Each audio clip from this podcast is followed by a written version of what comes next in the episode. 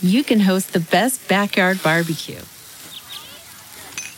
When you find a professional on Angie to make your backyard the best around. Connect with skilled professionals to get all your home projects done well. Inside to outside, repairs to renovations. Get started on the Angie app or visit Angie.com today. You can do this when you Angie that. Okay, it's time to commit. 2024 is the year for prioritizing yourself. Begin your new smile journey with Byte, and you could start seeing results in just two to three weeks. Just order your at home impression kit today for only $14.95 at Byte.com.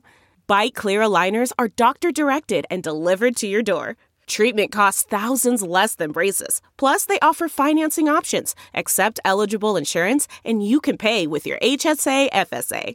Get 80% off your impression kit when you use code WONDERY at Byte.com. That's B-Y-T-E dot com. Start your confidence journey today with Byte. It's not an inflection point in the sense that it isn't so much one moment. It's many moments all combined. It's the slow withdrawal of America from the world leadership role. It's the genie out of the bottle of increased spending and rising debt to GDP. And we shouldn't be waiting for one big inflection point moment. It's the slow accumulation of moments like this that really changes things. However, I do think that it feels like a moment potentially of punctuated equilibrium, where there are more of those moments happening all the time, and it's poised for a great change going forward. Welcome back to The Breakdown with me, NLW. It's a daily podcast on macro, Bitcoin, and the big picture power shifts remaking our world. The breakdown is sponsored by Crypto.com, Nexo.io, and Elliptic, and produced and distributed by Coindesk. What's going on, guys? It is Monday, October 19th, and today we are talking about whether we are in the midst of a reevaluation of the global monetary order, whether we are in the midst of a new Bretton Woods moment. First up, however, let's do the brief. First up on the brief today Chinese citizens are less than impressed with the DCEP tests. I have spoken a number of times about the $1.5 million worth of digital yuan that the Chinese government gave away in Shenzhen over the last couple weeks. According to a Reuters report, while currency analysts were very impressed with this test, citizens were not. So, just a reminder the way that this worked is that about 50,000 consumers were given by lottery 200 digital yuan, which is about $30 worth. More than 3,000 shops in Shenzhen then accepted the digital yuan during this test. We don't have stats yet, however, about how much was spent of that giveaway money or where it was spent. Still, when it comes to the response, it seems that basically people's general opinion was that it was more friction filled and less convenient than simply using Alipay or WeChat Pay. One shopper said, Alipay and WeChat Pay have been out for a long time. The new digital currency is similar to those, so it's quite late to just start the trial. Another user of the online wallet said basically that spending this was just about getting the free money. Quote, I'm not planning on using it again unless there is another red envelope, of course. The red envelope being the symbol of those who actually got that 200 yuan giveaway. Now, I don't know how much stock we should put in this. I do think that it shows that digital currencies aren't just going to be some sort of convenience panacea, especially in the context of a place like China, where these private solutions have become extremely used and extremely convenient over the last few years. In fact, in a weird way, this might be more impressive in the US, which doesn't have the same sort of electronic payments infrastructure and usage that China does. Next up on the brief today Filecoin's rocky start. Filecoin, as we talked about, was one of the last great hopes from the 2017 2018 ICO era. It was one of the most anticipated launches. And three years later, how has it gone? Ugh, not so good. The Coindesk headline reads Filecoin miners go on strike one day after mainnet launch, prompting early reward release. I guess apparently five of the largest Filecoin miners turned off their machines protesting the project's quote unfair economic model. And basically, the idea here is that miners have something called an initial pledge collateral which is that they have to have a lot of the FIL tokens in advance to even start mining. So let me just read the description from that Coindesk piece because it makes it really clear. While Filecoin uses this collateral as a leverage to ensure miners fully deliver their services according to users' contracts, it creates a situation where the miners don't have enough FIL tokens to begin with. There are two ways to get more tokens, but neither of them are desirable. Miners could earn token rewards and put them down as collateral, but Filecoin releases the rewards over the course of six months after building a block.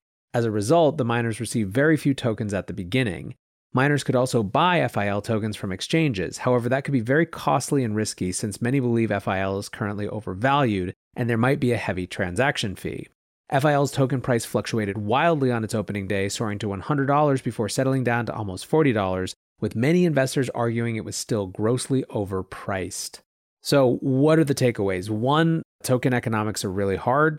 Two, these systems are extraordinarily complex. And until you get them into the wild, it's very hard to tell how the market is going to deal with them. But whatever the case, this has some wondering if Filecoin is the Titanic of ICOs. Certainly, kind of the opposite of what reputation they wanted. Last up on the brief today, it's the stimulus shuffle. Treasury Secretary Mnuchin and Nancy Pelosi are set to talk again this afternoon, Monday afternoon, with the contentious issues remaining the same issues that have been contentious from the beginning state and local assistance, which Democrats want and Republicans don't, tax credits for lower income, which Democrats want, liability protections for businesses, which Republicans want and Democrats don't, and a repeal of a credit for past business tax losses that Republicans want to keep. Interestingly, the total number of this stimulus package is not exactly in question. President Trump said at a campaign rally, I want a bigger number than she, i.e., Nancy Pelosi, wants. This doesn't mean all the Republicans agree with me, but I think they will in the end.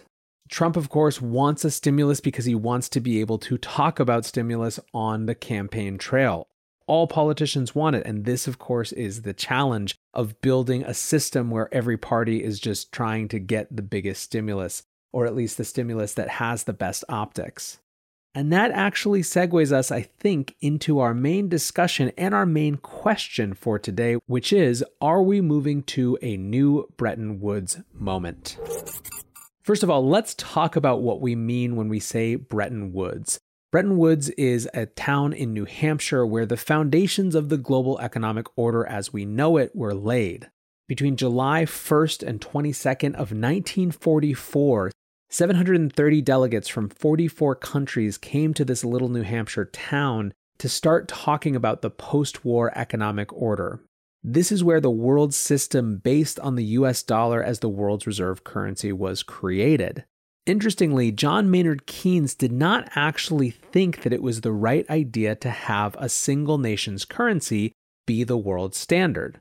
And for him, it wasn't about the fundamentals of the United States or any other place. He didn't believe that any nation's currency should be the world standard. Instead, he advocated for something he called a bancor, which would have been an SDR backed by a combination of different things, freely floating apart from any one currency. But as we know, the US was poised for a world order that was led by them and created by them and was not interested in some sort of independent monetary instrument rather than the US dollar itself. Bretton Woods was also where the International Monetary Fund was born as an institution that could bridge temporary imbalances of payments between member nations.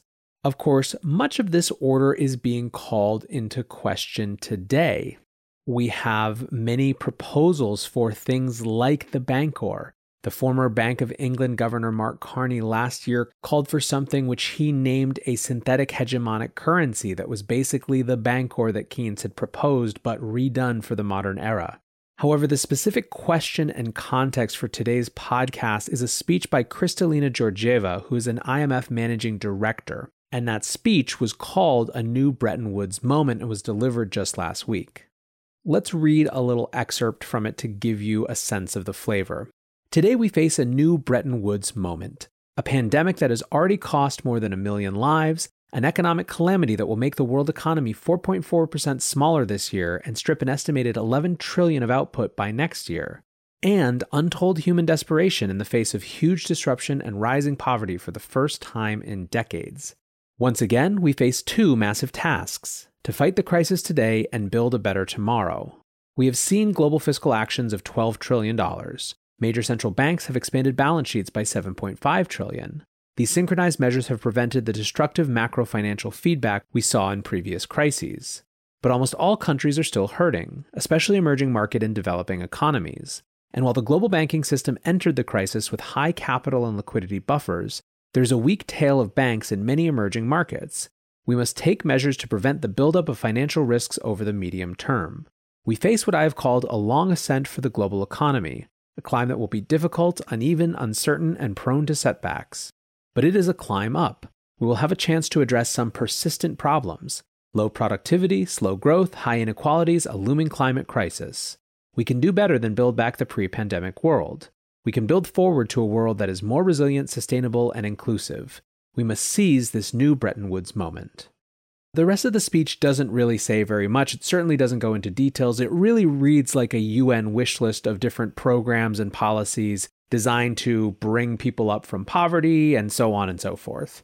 Now, before I get to how people reacted or why people are seizing on this speech so much, I wanted to also mention a little bit about Jerome Powell speaking today on an IMF panel about cross border payments and digital currencies.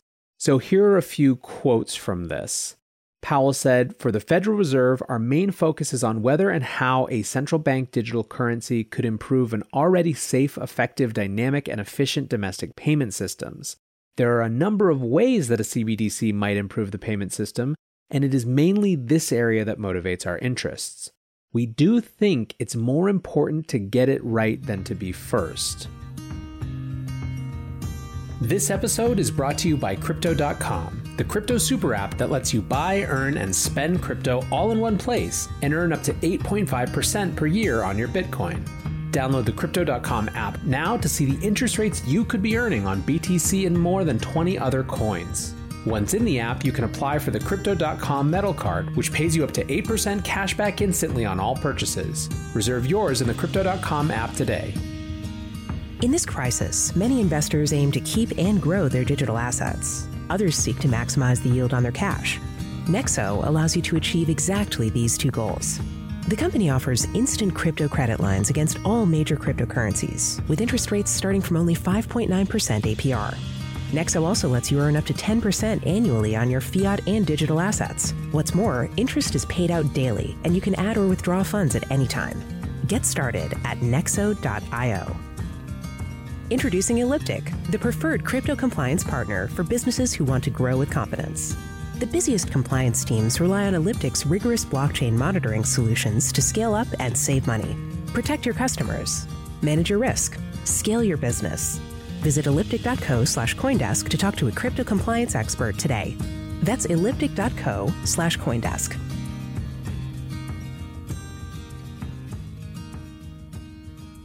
The wire headlines around this Powell, Fed evaluating benefits of a digital currency. Powell, Fed has not yet made a decision to issue a digital currency. So, as you'll see in a minute, this conversation about CBDCs and Powell's thoughts thereof have a part of the larger Bretton Woods moment story. But people have really seized onto this concept of a new Bretton Woods moment. And I think it has to do with this broad sense that we're at some sort of inflection point where things can't stay the way that they are, and there's a competition happening for what comes next. In terms of specific interpretations, it's really fascinating to see. Goldbugs are screaming that this means a new gold standard. They say when they see those words, a new Bretton Woods moment, they think a return to the gold standard that the Bretton Woods system originally had. Because remember, until 1971 and the US deciding to decouple from gold, the whole idea was that the world would be based on the US dollar and the US dollar would be based on gold. There is absolutely nothing to suggest this or anything like it in the speech from the IMF, but that is the way that I'm seeing a lot of interpretation in gold circles. Bitcoiners, on the other hand, have a sense that this means ultimately more spending. They see it as the sort of institutions of the old global economic order trying to reclaim or claim forward authority and power by virtue of spending. And I think probably this is a little bit closer to reality. One representative tweet came from Ben Prentice, who tweeted Oh, IMF, claiming a new Bretton Woods is upon us without a single mention of a fundamental shift towards sound money. Instead, vague allusions to debt jubilee, investing in youth, help reform, and climate virtue signaling. IMF equals irrelevant. So, really, I think there are a couple things going on here. First, there is a shift in thinking at a high policy level about how much can be spent. Another quote from IMF meetings today came from former Fed Chair Janet Yellen, who said, We can afford to have more debt than previously thought. That, I think, sums up a lot of the shift in thinking from policymakers on both sides of the aisle. And part of what I think Bitcoiners and some gold folks too are reading into these conversations at a high level about a new Bretton Woods moment is an increase in spending with all the consequential things that come from that. Second, I think there is a question of what the power looks like of these international institutions in the world going forward there is a vacuum of global institutional leadership being left by the US, and it's unclear where it leaves these institutions that were created as a proxy of US power and international ambition. The economic issues herein are just one dimension, which is why there's probably so much other focus on other challenges and other things that the IMF is relevant for in this speech. So we have a broad shift in thinking around how much can be spent an ongoing and unanswered question about the power of international institutions in a post US era. And then there's a question of what tools bankers and economists have to implement new potential policies. And this is where we reconnect with the idea of central bank digital currencies. I'm going to read now a long thread from Raoul Paul, who talked about exactly this last night. He writes Important thread. If you don't think central bank digital currencies are coming, you are missing the big and important picture. This is going to be the biggest overhaul of the global financial system since Bretton Woods. Speaking of Bretton Woods, this IMF article alludes to a huge change coming but lacks real clarity outside of allowing much more fiscal stimulus via monetary mechanisms. And tomorrow, the IMF holds a conference on digital currencies and cross border payment systems. But it's not just the IMF. This was first floated by Mark Carney at the Bank of England over a year ago and set the course for a new system. His big idea is to move away from the dollar, using central bank digital currencies so its effects on world trade, flows, and debts was not so pronounced. The ECB weighed in many times in the last year, but the latest is clear. CBDCs are coming and soon. Next up was the regulatory changes in the US, allowing for bank custody of digital assets, especially Bitcoin, i.e., the acceptance that digital assets are not going away and, in fact, are the future. On Monday, Jay Powell gives his input on central bank digital currencies at the IMF talk listed above. Central bank digital currencies are coming and they will change everything. They are coming under stealth of cross border payments, but it means so much more. They allow the central banks to circumvent the banking and fiscal system and give or take money, tax, or transfer payments directly. That completely changes monetary versus fiscal policy forever. Central banks will now be able to manage fiscal policy outside of government balance sheets. They can give, for example, restaurant owners a direct payment or stimulus whilst at the same time charging negative interest rates on larger savers. They can create direct tax payments too in the rails of the payment system. No more IRS? Multi interest rates set centrally will be the norm. No one needs to allow the banks to set interest rates based on capital availability or risks. Central banks can now create a defined cost of capital to whomever they please, if they can get the powers by the governments, which will come. Don't forget, it absolves any spending responsibility in a crisis from governments, and after 2008 and 2020, they are desperate for it. It will also push behavioral economics to the forefront based on big data and real time activity data. Central banks can now create incentives directly as rewards or punishments. They can affect human behavior in a way that is much less blunt than traditional monetary or fiscal policy. There are enormous downsides and there are enormous upsides too to all of this. Many will say it's taking even more freedoms away, and in some ways it is. It also gives those disadvantaged by lack of capital a better chance, a key problem. Right now, it has to be via debt at punitive rates, but this changes all of that.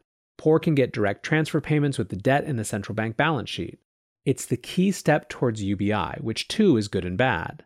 And the reality is, we don't really have any freedoms from governments or central banks if we operate in the main system, i.e., Xgold and Bitcoin. And the big tech firms already have perfected behavioral economics as a way of changing human behavior. But the key part here, outside of a totally revolutionary way to collect taxes, give incentives, and overhaul the entire system, is an implicit agreement at the IMF level that central banks can run unlimited balance sheets if they combine forces. The move eventually, in late, say, three to five years, away from the dollar towards a basket of currencies, the Libra idea, which was the light bulb moment, then they can all agree to increase balance sheets together to avoid single countries getting penalized via foreign exchange. Again, there will be huge benefits to the new system, but it can only mean a further debasement of the entire fiat currency system. Can it create structural inflation? I don't know. I'm sure that debate will be huge, but I doubt it due to secular pressures. But fiat globally will be worth less versus hard assets. And that means that gold, and in particular Bitcoin, will become the way to circumvent the system of even lower value. It will also create incentive systems for other nations to opt into a hard currency system to attract capital. This paves the way for global regulatory arbitrage. Yes, there is a chance that central banks will try to suppress Bitcoin, and in the further future, but much like suppressing gold, it is highly unlikely to work due to the incentive value of owning it. In the end, we have lived with gold as an opt out for millennia, and we will live with Bitcoin too. I'm not concerned, and it is a story for another day. Right now, the positive impact on Bitcoin and gold is extraordinary. Regulation globally is opening up to acceptance. This is bad news for the banks who are about to be attacked by central banks, fintech, and crypto. They are losing their role in the financial system over time. Short the banks, long Bitcoin, as A. Pompliano likes to say, and he is dead right. The wall of money is coming. Bitcoin is protection as a pristine reserve asset, Bitcoin is freedom, Bitcoin is future value, and Bitcoin is the future. Everything is changing, and it's changing fast. I'm irresponsibly long and it's seeming more and more responsible by the day. So the question becomes are we actually at an inflection point? I think it's a yes and a no. Yes, in the sense that there are some major Rubicons that have been breached. Yes, in the sense that there are certain paths now that can't be turned away from and are potentially poised to increase. You'll notice again with these stimulus conversations that no party decided to fight for no stimulus. They're just squabbling about the specifics of where the money goes, but not the amount. It's a foregone conclusion that the government will spend trillions and trillions more. But no, it's not an inflection point in the sense that it isn't so much one moment. It's many moments all combined. It's the slow withdrawal of America from the world leadership role. It's the genie out of the bottle of increased spending and rising debt to GDP. And we shouldn't be waiting for one big inflection point moment. It's the slow accumulation of moments like this that really changes things. However, I do think that it feels like a moment potentially of punctuated equilibrium, where there are more of those moments happening all the time, and it's poised for a great change going forward. What exactly the new system changes to? Who exactly are the people who benefit and lose from it? Those are going to be the subtext and underlying challenge of so many of the debates that we have going forward. I, for one, am glad you are here hanging out with me as we try to figure it all out. But until tomorrow, be safe and take care of each other. Peace. Look around. You can find cars like these on AutoTrader, like that car riding your tail. Or if you're tailgating right now, all those cars doubling as kitchens and living rooms are on AutoTrader too. Are you working out and listening to this ad at the same time? Well, multitasking pro, cars like the ones in the gym parking lot are for sale on AutoTrader. New cars, used cars, electric cars, maybe even flying cars. Okay, no flying cars, but as soon as they get invented, they'll be on AutoTrader. Just you wait. AutoTrader.